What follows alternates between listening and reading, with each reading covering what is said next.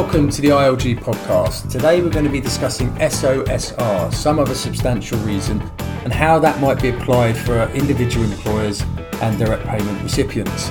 I'm David Ashley. I work for Markmate Limited Insurance. I've worked in and around direct payments for many years in various roles. I've also been an active member of the London Self-Directed Support Forum Organising Committee for over 15 years.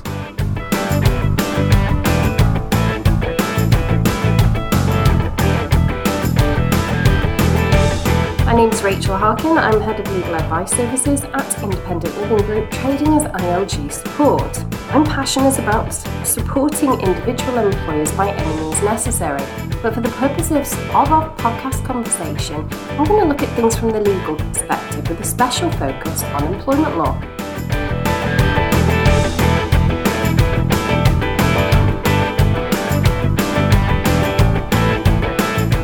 The content of this podcast is for general advice only. For specific cases, always seek legal advice.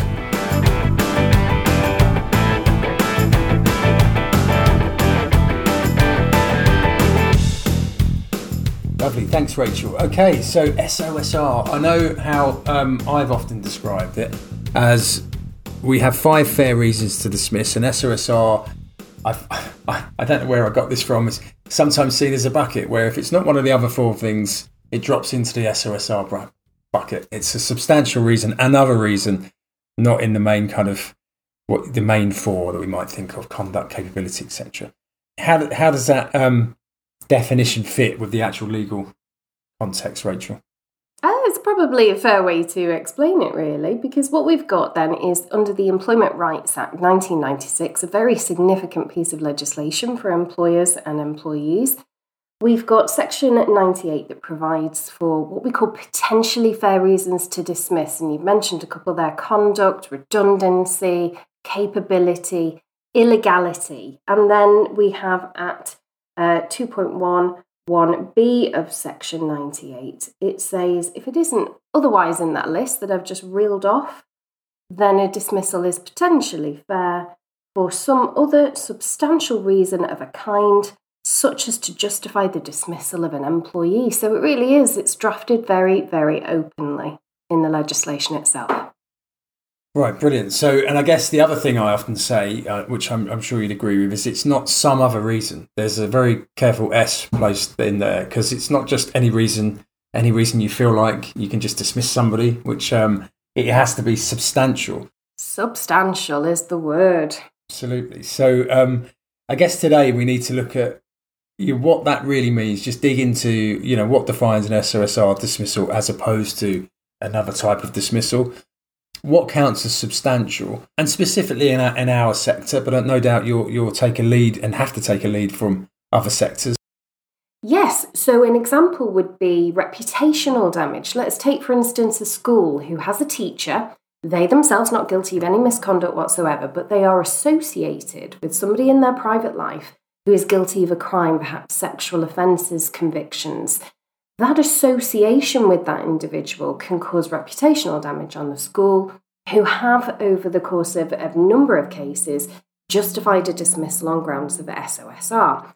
Another example is also a variation of terms. So there are occasions where circumstances are so significant that an employer can justify terminating an original contract and reinstating the employee on new terms, and that in itself could be seen as an SOSR dismissal. Please make sure that you take advice before you start doing that.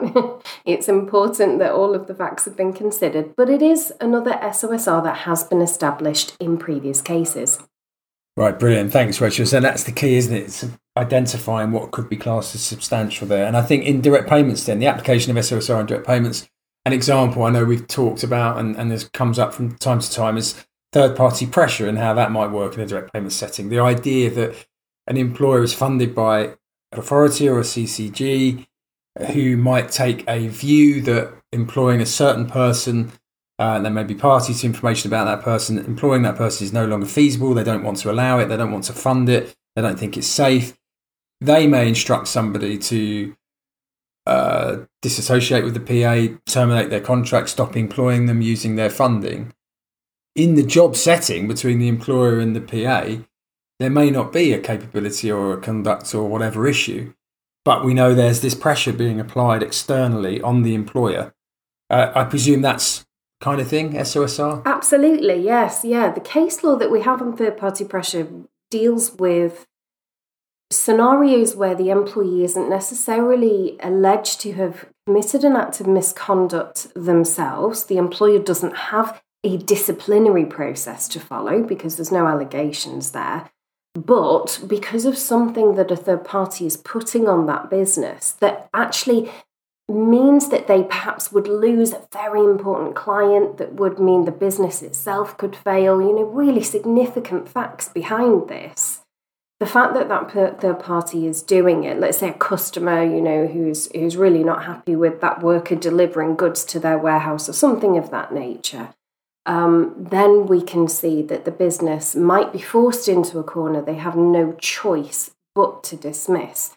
That has been seen to be a valid SOSR dismissal. So you're quite right, David. We take that principle and apply it in those scenarios where perhaps we have somebody who is receiving a direct payment or personal health budget and they're quite happy with their PA. They have no issues, no qualms, they have got no disciplinary action to follow. But because of other safeguarding concerns, you might find that um, social workers, the funding body, have problems with that PA and are saying, look, this is going to impact on your funding if you do not remove this PA from service. So, with a careful approach, uh, we can potentially dismiss on SOSR for that very reason.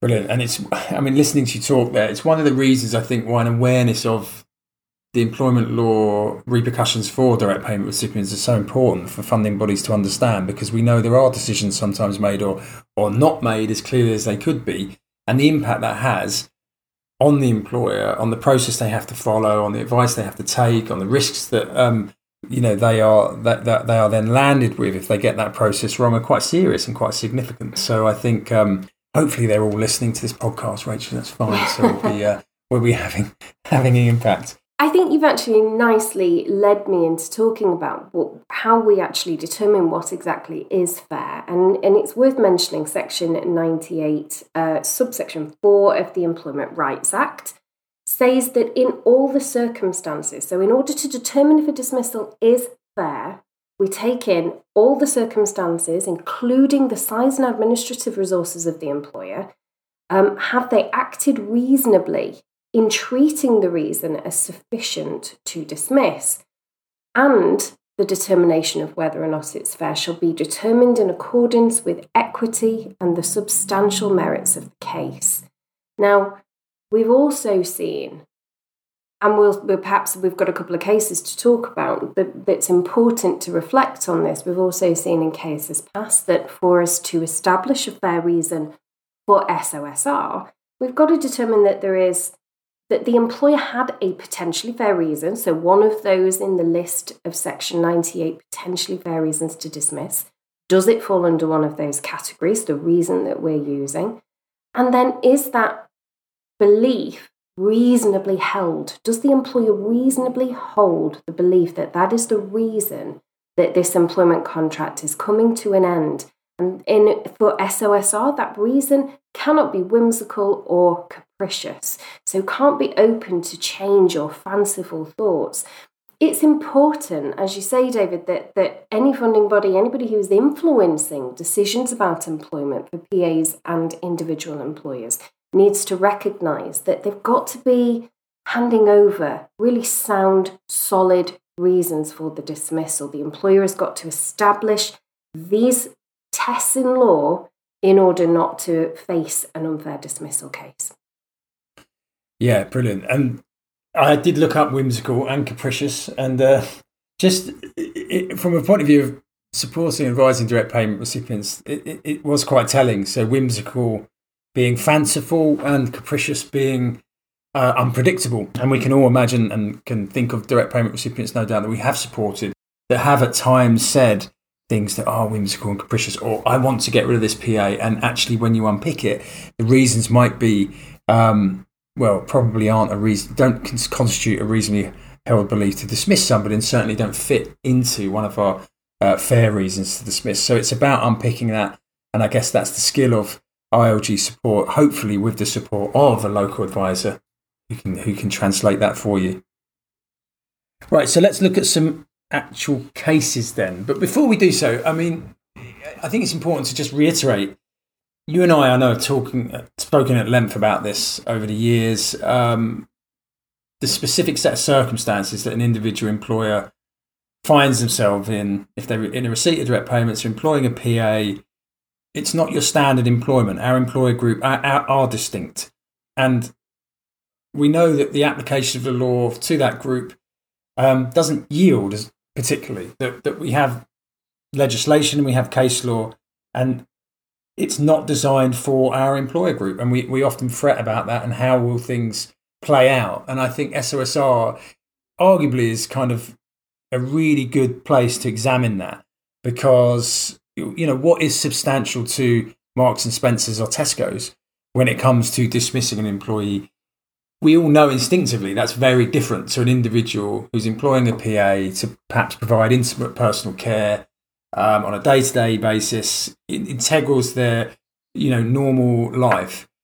You know, a relationship breakdown or you know what's substantial to them is going to be very different, isn't it? But I think we need to have a look at some cases to understand. I mean, can we rely on that, or are we hamstrung by you know the the body of case law? And I think therefore, there are a couple of cases, Rachel, we can talk about that we're aware of that I think really shed shine a light on that, I should say, and let and give us a steer about what the tribunal and judgments uh, judges might make of of these kind of scenarios. I think one case in particular, I, I would mention that we've that we've looked at in preparation for today's A and B. We don't have the names. That's A and B are the names we have on the uh, on the tribu- tribunal judgment.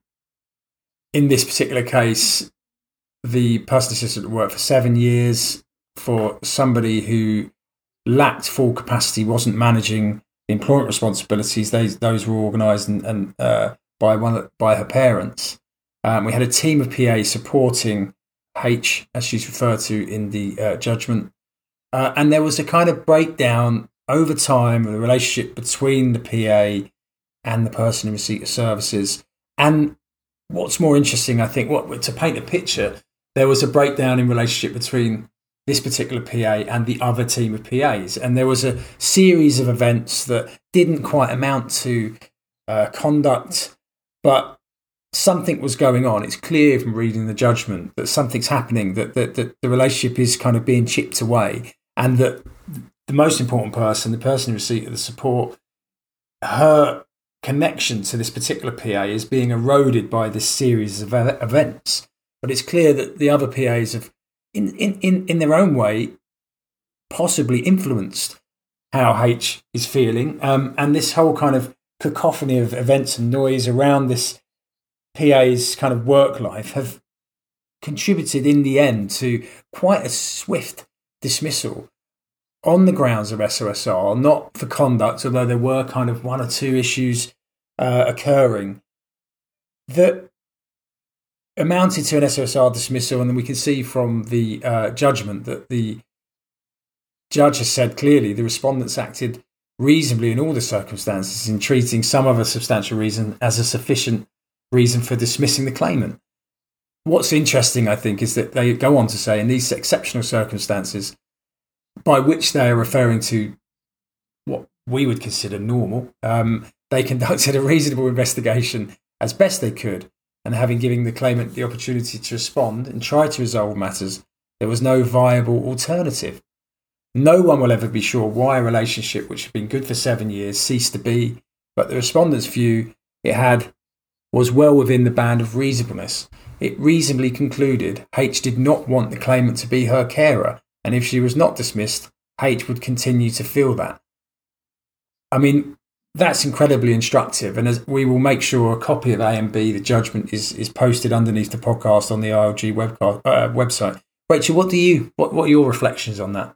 That's from 2020. It's interesting. That is a 2020 case, and, and it's gratifying to see it because it, this has been the approach that we've taken over the years. That you know, we do need to recognise what the judge has referred to as exceptional circumstances, and you're quite right to say that. Well, for us, that's our bread and butter. We, you know, we are advising individual employers all the time, but your instincts do say, you know, surely we have got to take into account the specific circumstances of that case, Section 98 says we can take into account size and administrative resources of the employer. We're going to make a decision in accordance with equity and the substantial merits of the case. So, the very fact that this employer group um, are not the ones with the power and the resources, which typically is the way employment law is structured, it recognizes um, employers as the ones with the power the fact that that isn't necessarily the case, and we have a very different set of circumstances, it's really gratifying to see that coming out in employment tribunals. We have over the years applied it, um, SOSR dismissals, quite neatly, where we've got, let's say, mum and dad who are the responsible person on the budget, and they are the employer, but actually the PA is working for their daughter or son, maybe and um, that relationship's broken down between the person they're caring for and the PA. It's easier for mum and dad to be able to say, Look, oh, we've done everything we possibly can. We've tried this, we've tried that, we've tried the other, and we're still not getting anywhere. So, actually, over the years, we have applied that um, frequently. And it's really nice to see that that has played out in the employment tribunal, albeit that it, it was only a first instance case that we're looking for at the moment. So, are there cases then? And I know the answer to this question, but for the purposes of the podcast, are there cases, Rachel? And is there a more instructive case, for example, when the employer is the person receiving support that we can lean on for um, a bit of a steer? There is indeed. We had an employment appeal tribunal, Hutchinson and Calvert, from back in 2006 that specifically dealt with a breakdown of trust and confidence, which is interesting because usually this, this breakdown of trust and confidence is, is an implied term that is intended to be mutual, but largely the breakdown in trust and confidence is cited as a reason for constructive dismissal. So the employee feels that the employer has broken that trust and confidence, and that's resulted in them resigning and claiming constructive unfair dismissal as a rule, we need to avoid using that uh, if we've got conduct issues. But we can see in Hutchinson and Calvert that, yeah, actually, in the case of an individual employer where there has been a breach or a breakdown in trust between them and the employee, that can play out to a fair SOSR dismissal. This is so, so useful, Rachel. Thank you. So, um, if you don't mind, could you just explore the facts of that case a little bit more so we can dive into it and see how it applies? Yes, so Mr. Hutchinson was a chap who had muscular dystrophy, and it said in the judgment that he had very serious disabilities. So we're working on the presumption that the PA was supporting him with intimate personal care.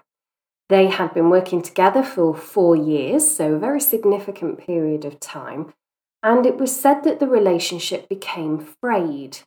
So we're not accusing this PA of any serious acts of gross misconduct that would have justified a disciplinary process and a summary dismissal on such grounds.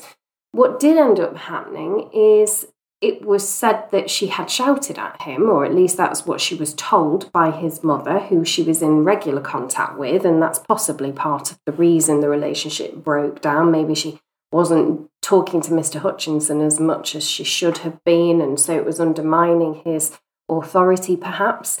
And her mother said that it's because she shouted at him. They actually, despite the length of service, which isn't advisable, I would say, summarily dismissed the PA. So dismissed her without due process, without any notice at all. The Employment Tribunal at first instance focused on the lack of procedure. They focused on uh, the concern that they hadn't gone through a fair process as we would expect, you know, setting out the facts in writing, inviting them to a formal meeting, giving the chance of an appeal. They hadn't done that in this particular case. And I think really that was the reason that the Employment Tribunal said that the dismissal was unfair. However, it went on to the Employment Appeal Tribunal. And the tribunal at that stage said that there had been an error in law, in that what should have happened is they should have one, checked whether or not, or assessed whether or not, the reason for the dismissal did fall within one of the potentially fair reasons, and then question whether or not that reason was a reasonably held belief. So it really is quite a subjective requirement for the tribunal to focus on the employer's belief system in whether or not that reason is fair that they're giving to the employee. It can't be whimsical, can't be capricious. So the tribunal said in this particular case, or the Employment Appeal Tribunal said, that whenever a tribunal is considering a case such as this, they should bear in mind the fact that such cases are wholly exceptional and that it's necessary to make a very careful assessment of the nature of the relationship. in this particular case, who knows why the relationship that's been ongoing for so long can suddenly fray, but the nature of that intimate relationship, it is reasonable to say that the relationship can break down, that the trust and confidence can break down, and that can be a potentially fair reason to terminate the employment of the PA. Brilliant. Thanks, Rachel. So there is some evidence there that the tribunal will take into account the specifics of our employer group, the nature of the relationship between personal assistants and individual employers, recognised for what it is and the impact that might have um, with regards to fair dismissals. So that's hopeful, I would say, um, and gives us quite a lot to go on if you do get a call at ILG support, which I know you do from these kind of cases. Yeah, very, very frequently, really. Brilliant. And so, on that, then, what I, th- I feel we should just talk a bit about the process and what would happen. So, if we imagine a scenario where somebody does call up, uh, like Hutchinson Calvert, that kind of scenario, and and something's gone wrong, they're not satisfied, they're not happy, the relationship's breaking down. From the point of view of an advisor, how are you approaching that inquiry? What's the first step? Process? Okay, well, in, from the point of view of an advisor, we've got to be aware of these um, these legal tests. We've got to be aware that the reason that we're presenting to the PA has got to be a potentially fair reason. So we're making sure that it does fit in, within that category, and it isn't something else. It's not discrimination. It's not because they've made complaints um, about you know asserting one of their statutory rights, health and safety, some of those automatic unfair dismissals. And there's a lovely, lovely set of principles that we can discuss in future podcasts. So we're going to be hyper aware of that. But we also need to be checking in on this. Is this a reasonably held belief, not whimsical, not capricious? So it's not because they are feeling that way out today, that this is just fundamental. There's been a very significant, and as you said at the beginning, substantial reason for this contract coming to an end. So we're going to want to explore that. We're going to want to be talking to the employer, drawing out all of the facts. We are going to be checking whether or not we've actually got a neat conduct issue because what we've got to be aware of, David, is that in Great Britain, we've got the ACAS Code of Conduct for disciplinaries in particular, where we're saying to an employee that there is um, misconduct is the reason that you're going to be facing disciplinary action, we should be following the core principles of the ACAS Code of Practice. I mentioned before due process, that's really what I'm referring to. It's this open, transparent process where before you make your decisions, you are telling the employee what the problem is, you're setting out allegations in writing, you're giving them an opportunity to prepare a defense to what's, that what they're accused of. You're giving them an opportunity to come to a meeting. They have the right to be accompanied by a trade union representative or colleague, and they have got the right to appeal the decision if they don't agree with it. Okay? This is a very important process that's adopted by employment advisors because it is a statutory code of practice. Um, now, then, what we see in Hutchinson and Calvert is that officially SOSR doesn't fall within the ACAS code of practice. So, in theory, the process doesn't have to be quite so formal. But surely the employer must at least be reasonable, Rachel. Well, absolutely. And we also have some case law that suggests, even for an SOSR dismissal, if the reason the relationship broke down, and this is more recent than the Hutchinson case, so important for everybody to note, if the reason that the relationship's broken down has some um, focus on conduct, if that was if the employee's behaviour wasn't right, then the employment tribunal may well apply the ACAS code of practice to it. So it's important to ensure that where possible we do go through a very transparent process. And you know, let me put law to one side for a moment because it's all well and good talking about the theory, but I think we also need to get a bit practical too sometimes if we are able to guide an employer through this procedure, let's get them to the end of an employment contract that's giving them a lot of upset. If we can do that, and it just, even if that process is a tad bit longer than they would like because they want to dismiss straight away, actually, what they could be doing is saving themselves months of trouble because we've been open and honest and transparent with the worker. We've taken them through, we've explained any allegations or issues in writing, we've brought them into a meeting, we've given them the right to be accompanied and, and given them the chance to appeal. That actually helps to open up the communication. And in doing so, reduces the chances of a dispute later on the, down the line reduces the chances of it going to early conciliation, reduces the chances of facing employment tribunal proceedings. It, it's important that we at ILG try and help our employers not to face that. Um, because it does actually exponentially add to the stress over the long term. By taking good, sound advice and following sensible steps, they can avoid that problem from happening. Here, here, absolutely. Um, and that's what we're here to support people with. Um, now, just a couple of the points before we wrap this up, Rachel. I, I know in, in the back of my mind that there are some changes uh, or deviation, I should say, from the kind of rules that apply in the rest of Britain in Northern Ireland. Could you just clarify how they apply in, in, in SOSR cases, or certainly in the uh, the process? Yes, so in Northern Ireland, there is a shorter qualifying period for um, unfair dismissal for a start. There's only one year for them to qualify to bring a case. And there is also a statutory procedure that's necessary. So that's one, you've got to set out the allegations in writing, two, hold a formal meeting, and three, allow an appeal. So very similar I would also add that the ACAS code of practice we've been talking about through most of the podcast is not applicable in Northern Ireland. There is another code of practice that has been provided by the Labour Relations Agency. They follow very, very similar steps, and, and it's that principle of fairness, openness, and transparency. Right. Okay. So uh, brilliant. So it, it's just to keep you guys on your toes, then I suppose, if you are taking calls in Northern Ireland or wherever it is across the UK, good to remind people there are some differences. Um, I think that's us. I think we've wrapped that up. We've covered SOSR. Is there anything else we need to say? I mean, we could talk about it for hours. There's nothing else we need to add, Rachel? No, I don't believe so. I know it's um, a really interesting um, piece of, of law, really. It gives us an opportunity to consider the specific facts of individuals um, scenarios. It does give us a possibility. What I would say is please don't come away from this podcast thinking that, oh, great, you know, we've got a catch all for any reason we want to dismiss. That's it, brilliant. You know, we'll shoehorn it into SOSR. It's not quite going to work that way. An employment tribunal will explore the facts in detail, they will dig deep. And so that's what you can expect when you talk to an ILG advisor as well. 100%. So we need to remember that the reason must be substantial um, employers must be reasonable.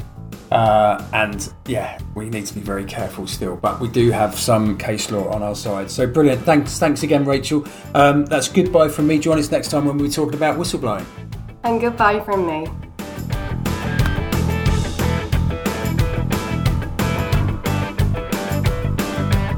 The content of this podcast is for general advice only. For specific cases, always seek legal advice.